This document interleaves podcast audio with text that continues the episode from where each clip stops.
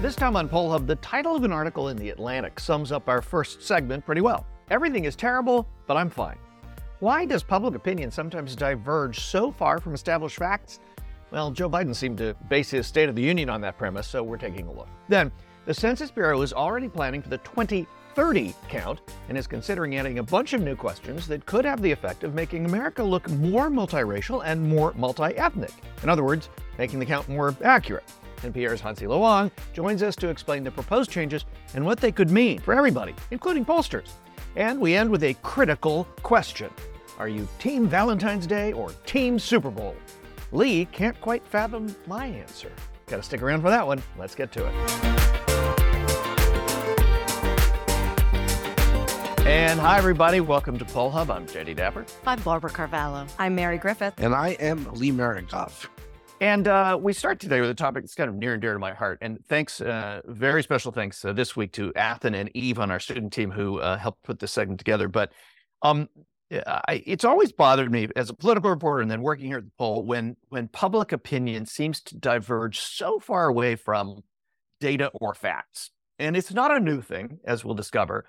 Uh, but it is something that has has really come to uh, attention and prominence in the last few days as a couple of polls regarding politics in this country um, have sparked headlines along the lines of why is everybody so down about this when everything's so good, you know, in the data? And here's what we mean. a new poll from uh, Washington Post, ABC News, uh, that shows 39% of Americans believe that President Biden has accomplished little or nothing during his presidency. 36% similar numbers say he's done a great deal or a good amount. I mean, demonstrably, historians are going to say that the first two years of his term have been about as impactful as any first two years of any president's term. You might not like what he did, but there's kind of no discussion to have about whether a lot was accomplished. Another thing 34% of Americans, only 30% in that poll, believe that Biden has created good jobs. But the economic data belies this. The unemployment rate was the lowest since 1969 uh, last month at 3.5%. The GDP grew in the fourth quarter of 2022, which is the most recent stats we have, at 2.9%. And the latest median household income data shows that inflation adjusted income is at the highest level in this century at 79,400. So, how come Americans think the economy is bad? And how come they don't think Joe Biden has done anything? Okay, so I'll get off my soapbox. What is behind this? You, Lee, are a you know political science expert. Barb, you know more about public opinion than practically anybody. Why is there this dissonance between what people think and what the facts are about these things? Well, I would just say that it's not necessarily new that this is occurring. I think it's gotten a lot worse now that people don't have uh, similar sources of information, and we all sort of get our information through a very different mode of communication. Uh, and that's certainly new. Um, so we now have the presence of alternative facts uh, in our uh, in our uh, uh, vocabulary and and how we approach things. Um, and then you have two sides of a country fairly evenly divided, with each side very, very, very much opposed to the perception and the viewpoint of the other side. So what's up for one is down for the other, and what's half full for one is uh, half empty for the other. Um, we're in a very different situation right now than when the entire population of the world thought the, the world was flat. Uh, and then it took a long time to get past that. Uh, and we've sort of learned, and almost we have uniformity now uh, that the world is in fact not flat. Um, but we aren't getting that when it comes to. Are we really sure of that? I'm not sure. Are we really sure? But Barb, he points out this isn't new. Yeah, it's it's not new, and and also um, I think that's part of the story. I think that's uh, you know one piece of it. Certainly, we do have um, you know different windows into what is going on, but I don't think we can discount personal experience. Things are not easy. Uh, I think last night um, uh, we're we're, we're uh, recording this uh, on on Wednesday, the the night after the the State of the Union, and the president even mentioned, you know, you don't necessarily know I've done these things because some of them haven't taken effect. Um, and I think the same thing can be said for the economy. Um, yes, the numbers are getting better. Yes, the numbers are actually good. Um, but I think it takes a while before that sinks in and that experience is had by the majority uh, of people. We went through an incredibly inflationary period over the past year. Um, and yes, inflation has slowed, uh, and that's terrific, but stuff is still really expensive. Um, things have doubled. Uh, food prices are still exorbitant. Um, we can now get many items because the uh, supply chains are moving more smoothly. Um, but it's it still costs a lot of money. And although there have been improvements uh, and gains made in wages, it it really didn't keep up. I mean, those those gains that uh, many people saw over the summer last year uh, were quickly eaten up by uh, the exploding inflation on many items. And even though gasoline has stabilized, I would say stabilized. It hasn't. It hasn't come down uh, all that much. So things are still very expensive. Um, jobs, yes, are pretty, um, you know, pretty plentiful, uh, but you don't necessarily match the skills with the jobs. And there are many people that don't have that match and live in areas that don't have that match. So I think there's still a lot to be accomplished. Uh, the president said as much, in other words, that we still have much more to do. And I think he was imploring this new Congress to perhaps uh, to, to take the to take the reins of the previous Congress uh, that did find ways to to compromise and move a lot of uh, policy and programs forward. I would push back on one thing you said, which is is the people's uh, you know perceptions. Uh, in in the Federal Reserve polls people and asks them what their own well being is, you know how they feel about their own financial well being. From 2017 to today, that number, the people saying that they their own financial well being is at least okay, has increased from 74 to 78 percent. It's been a steady up up you know uh, incline. Um, I think there's an interesting way to look at this that um, an author in the Atlantic, Derek Thompson, wrote about last summer. The title of the article kind of sums up this segment Everything's terrible, but I'm fine. And hmm. his point is that when you ask people how they're doing, they're like, Yeah, I'm, I'm fine, but everything's terrible. Oh, the economy's terrible, but you're fine that's the dissonance I'm getting at. And and he he you know relates that this has gone on for a long time. Uh, for instance, you know Richard Nixon when he was president in 1969, the economy was perceived to be terrible, and the economy was actually pretty good at the same time that there was polling showing people perceiving to be the economy bad. George uh, Bush, the first one, would certainly love to have had public opinion catch up with how good the economy was doing in '92 when Bill Clinton won. Right. So again, this isn't new. But I think Thompson gets at something here, which is people feel like things are okay for them, but they don't think things are good for the economy in general. And and that's I guess where I just don't entirely get it. Yeah. People have a sense of optimism too about the future sometimes that uh that belies what their present condition is. So there's different ways of slicing this. And I think that I was fascinated that Joe Biden in his State of the Union spent the first half at least talking about folks i've accomplished a whole bunch of stuff and as barb said uh, it's not just that you don't even really, you may not even know that we passed this stuff.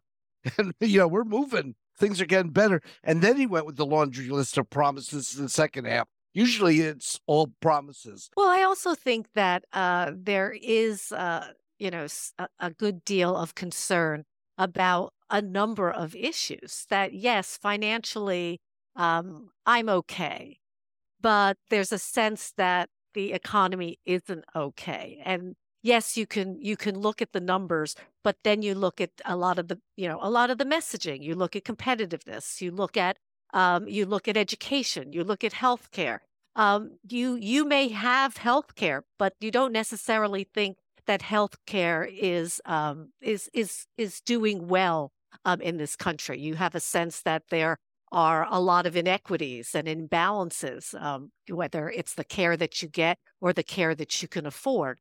So I think when people are asked, particularly in survey questions, to give a general sense of how things are going, they're they're thinking broader and beyond uh, perhaps their own pocketbooks at the time. But I, I still I still would would say that people people generally do feel like although they may be uh, keeping up right now, that it that it's not easy to do that. So before we move on to the to the next segment, real quick, is this a fault of messaging?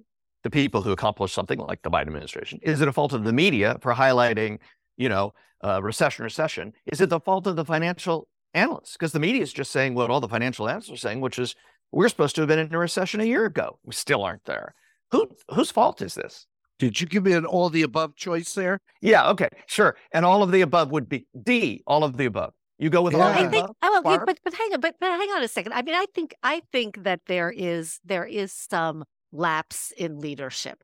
I think one of the takeaways that we can um, that we can get from the from the Trump administration is that messaging does matter. And leadership in messaging really, really matters. Uh, and so that that was, you know, front and center for that administration to control the daily agenda. And that makes that makes an enormous difference. There's no question about that. But I think also historically, uh, uh, public opinion uh, is a bit ahead of the recession analysts.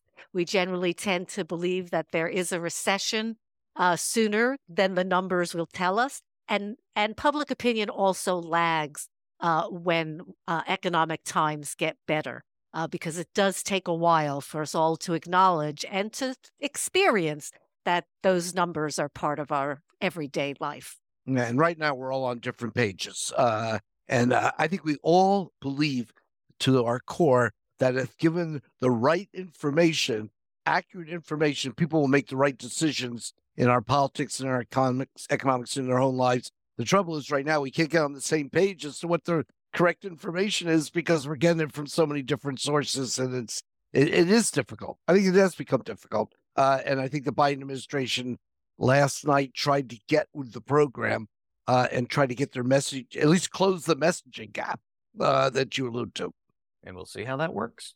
The U.S. decennial census is back in the news, and most Americans probably won't be giving it much thought for another seven years. But the Biden administration is proposing major changes to its forms and how we Americans uh, describe our demography.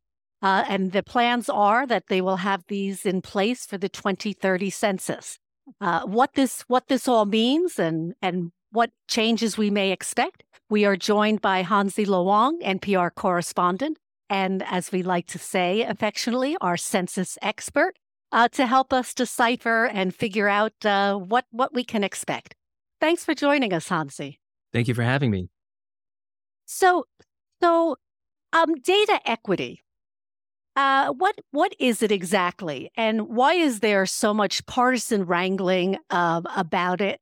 And you know, really, why why do we need it?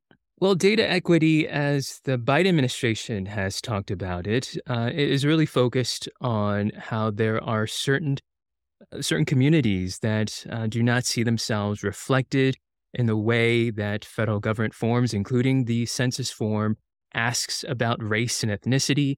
And this isn't just about uh, you know capturing and asking about someone's identity in the data, it's also about how that data is then used. And in the absence of data or in the difficulty of finding certain communities within existing data, it makes it very hard to make informed policy decisions, to guide health research, to figure out a fair distribution of local representation. Uh, sometimes we're talking about uh, federal funding and resources to certain communities. And so uh, a lot of what the Biden administration has been talking about is, is really picking up the conversation that uh, many advocates within certain communities have had about uh, making sure that uh, that the data reflects uh, as many communities as possible in order to help figure out what the needs are of a community. Well, during the Trump administration, uh, we saw kind of a pause on all of this. it started, um, well, it's been going on for quite some time, but I think there was an uh, additional efforts uh, to address these issues during the Obama administration, and then a significant hiatus during the Trump administration. And we actually said some, saw some some rolling back, and certainly um, the the interest in asking questions, perhaps uh, for other purposes rather than uh, the ones that you cite. So, but one argument is that this does just divide us Um, and so um, rather than just help us understand who we are as a country and uh, really um, be able to determine the distribution of resources. Um, why why do you think that um, you know what is the argument really for um, not just the distribution of resources, but why aren't we just counting? Why why aren't we just counting people? Well, the U.S. federal government um, uses data about race and ethnicity in order to enforce civil rights protections. It's also used uh, in order to help figure out the political representation uh, when we're thinking about enforcing the Voting Rights Act and whether the voting rights of and the political power of people of color uh, are being curtailed in any way in the way voting maps are drawn. Uh, that all requires data. And so uh, the way that the federal government has approached this is by creating different categories, uh, racial and ethnic categories, in order to uh, figure out and understand who makes up the US population. And I think the other thing to keep in mind is that since the very first census, questions about race have been asked. Uh, there were categories, racial categories set up from the very first census back in 1790. And the way the census form has asked about race has changed every decade since then. And in some way, you could think of it as part of a reflection in some way of a national conversation about race, which a lot of time uh, is dominated by who is in power, who has power in the country, in the government, uh, has gets to set that conversation. And in more recent decades, um, I think there's been certainly a lot more advocacy uh, by different community groups to be part of that conversation so that this data that not just the federal government relies on, but businesses, researchers, uh, also state and local governments around the country rely on this for planning purposes, that this data reflect the way people see themselves. And so that's, again, the, the country has a, a snapshot of who makes up the country and, and what their needs are. Yeah, and don't don't overlook uh, pollsters. Uh, use this data too to figure out uh, how our samples look and make them more representative. Um, tell me specifically when I look at the 2030 census, what changes are am I going to see from, let's say, the 2020 census? Uh, uh, in terms of categories, in terms of groups. Uh, um, obviously, uh, smaller groups are now going to be more represented, and I assume the majority uh, white community may be lower as a result. But tell me what the, some of the changes are that uh, that um, I, I might see come, going forward. I think we should be very clear. These are proposals at this point. In fact, these are okay. early set of proposals, and they're, okay, we're currently in a public comment period. And so the White House Office of Management and Budget is asking for public feedback uh, by April 12th about these proposals. And these are ch- potential changes not just to the census form, but to the federal standards on okay. race ethnicity data. So these are standards that the Census Bureau has to follow, as well as every other federal agency that mm. asks about race and ethnicity on their forms. And so this is a, a, a sweeping change. Certainly, any change on the census influences uh, a lot of folks, but this is really a, a change that is beyond uh, the, the Census Bureau and the 2030 census. Okay. The proposed changes, just to summarize it, because they do get very weedy, uh, and so you could you could look that up uh, yourself if you want to get into the very specific details. But basically, you may potentially see uh, as part of these proposals two new checkboxes that didn't appear in 2020. One specifically for Hispanic or Latino, and another for Middle Eastern or North African. And they would appear alongside boxes for other racial ethnic categories, including uh, Asian, uh, Pacific Islander, uh, as well as American Indian, Alaska Native, white, black, and they would all be under a combined question that asks about race or ethnicity. This would be a change from 2020 as well as earlier forms where there were separate questions. Really, uh, first question asking whether a person is of Hispanic or uh, Latino origin, and then the mm-hmm. second question asking what is your race. Those two mm-hmm. questions mm-hmm. would be combined in this repo- in this proposal. Uh, there are also proposals to require more federal agencies, as part of that question, to ask for more detailed responses beyond those uh, major categories I just listed. Uh, uh for example, um, maybe asking for details of whether someone is Jamaican, Chinese, German, uh, descent, uh, those would kind of be additional prompts asking for that detailed information. Um, and, and that really is continuing, potentially continuing a trend that you saw um, in in uh, continuing something that you saw in 2020, where there were boxes um, and also a prompt asking, for example, what a person's non-Hispanic white origins are or their black origins are. Uh, so that wouldn't necessarily be something completely new, but certainly be asking more federal agencies to do that if this proposal were to be approved. To the folks at the census uh, uh, feel that um, they've gotten to return back to their expertise and some of the politics of what was going on the last few years has been a little bit put on a back burner, and you're back.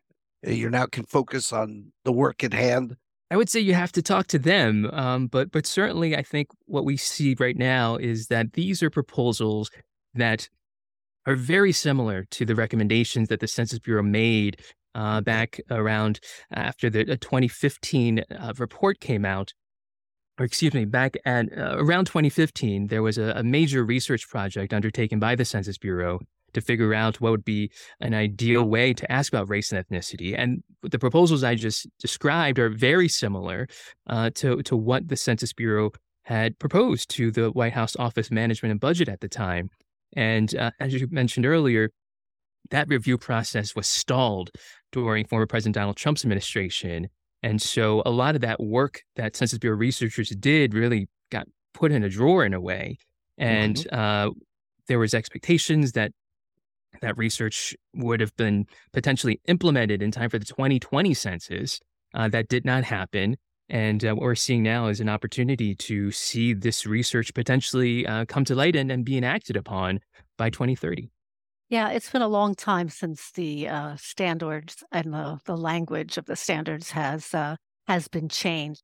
How might this uh, really impact, you know, regular folks? the uh, average people. I mean, I know how it's going to affect me as a as a pollster, um, and I think that it's a you know it's a very it's a very po- it will be a very positive change because it has always been difficult to discern uh, particular groups uh, who are very diverse. Um, and that lack of diversity has always been difficult uh, for us to understand how uh, representative uh, our samples are. But uh, if we if we drill down to folks that don't actually use census data on a daily basis. Um, how is this going to impact them? Well, there are folks who are asked to fill out forms whenever uh, they're interacting maybe with the federal government agency like the Census Bureau, or maybe they're going to the doctor's office. These standards set by the federal government are very influential.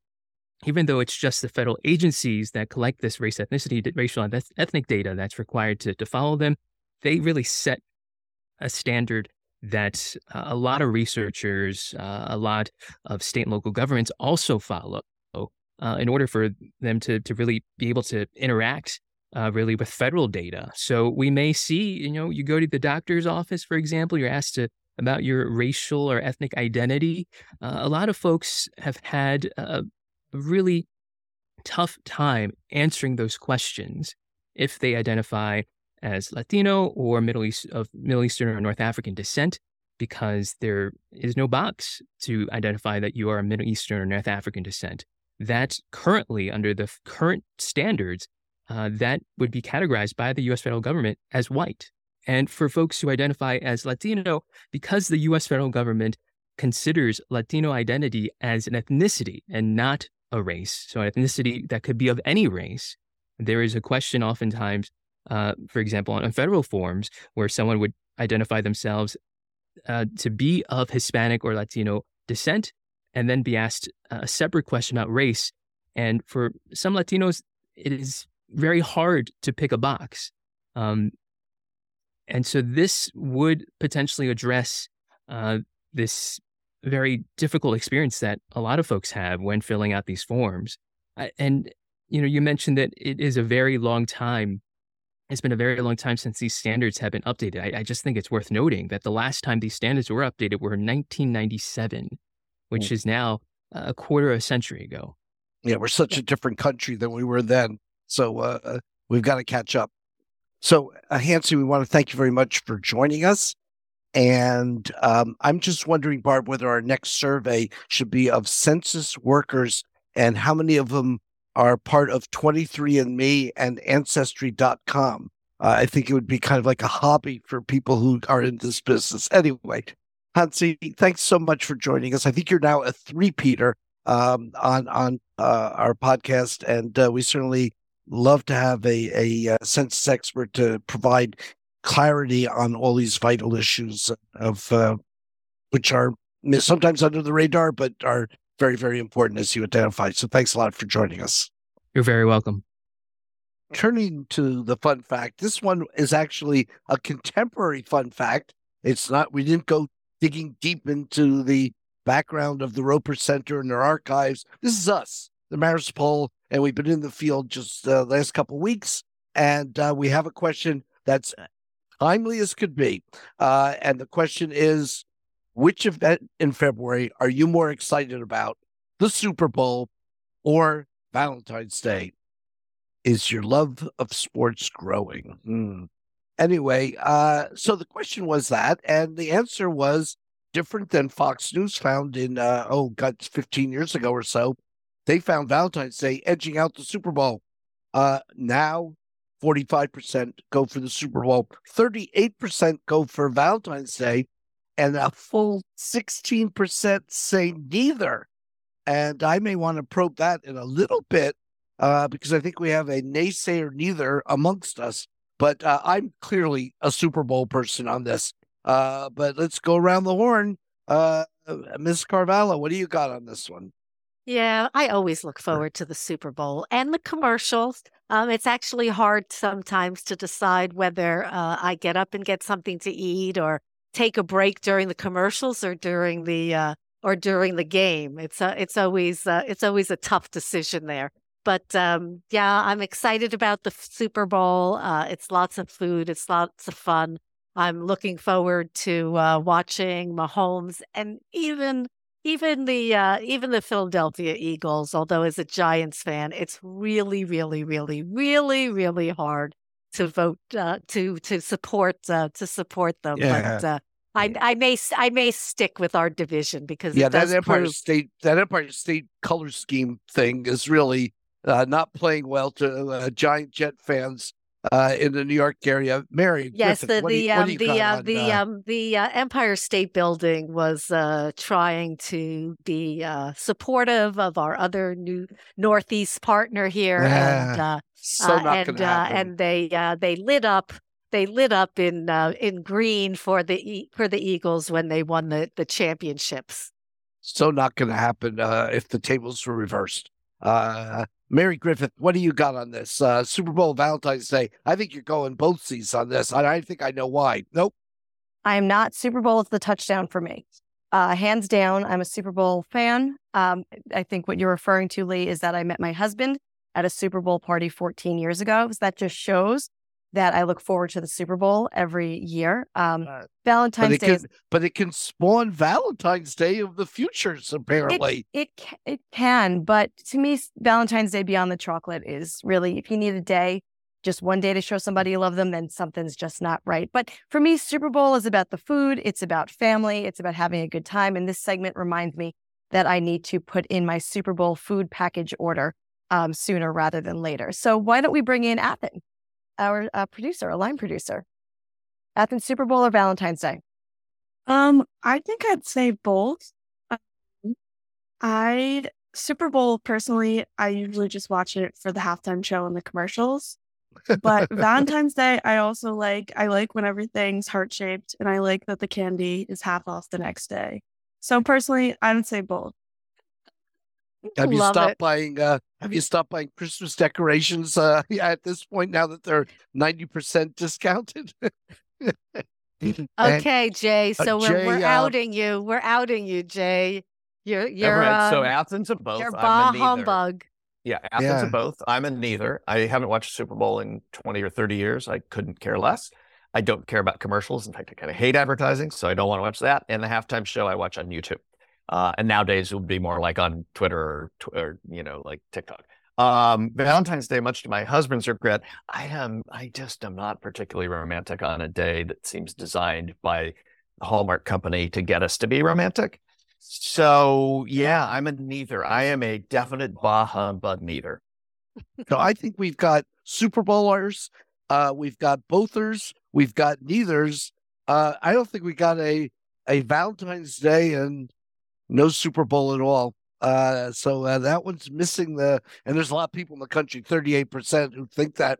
And I do think it's interesting. The numbers for the Super Bowl have been growing uh, over time because I think they've introduced over the last, oh, I don't know, 10, 20 years, the idea of the, the commercials, maybe even longer, but the halftime show. And, you know, if you don't like the game and the matchup, you know, you've got the other parts to to to, to look forward to. But um, yeah, so uh, good luck to. Um, I'm going Kansas City because of the Giant Eagle rivalry. Uh, it's hard for me to read for an AFC team, but that's where I am. Uh, I'm not convinced they're going to win, but I'll say it's Kansas City, and uh, and and a box of chocolate somewhere going to be showing up around here too.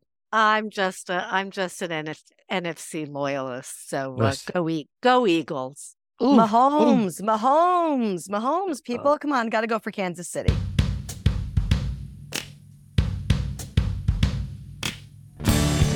That'll do it for Poll Hub this week. Poll Hub is produced by the Marist Poll at Marist College in Poughkeepsie, New York. Mary Griffith is our executive producer. Casey Schaff is our production supervisor. The Poll Hub team includes Athen Hollis and Will Promazel. If you enjoyed Poll Hub, please consider leaving a review. Positive reviews help other listeners like you find us.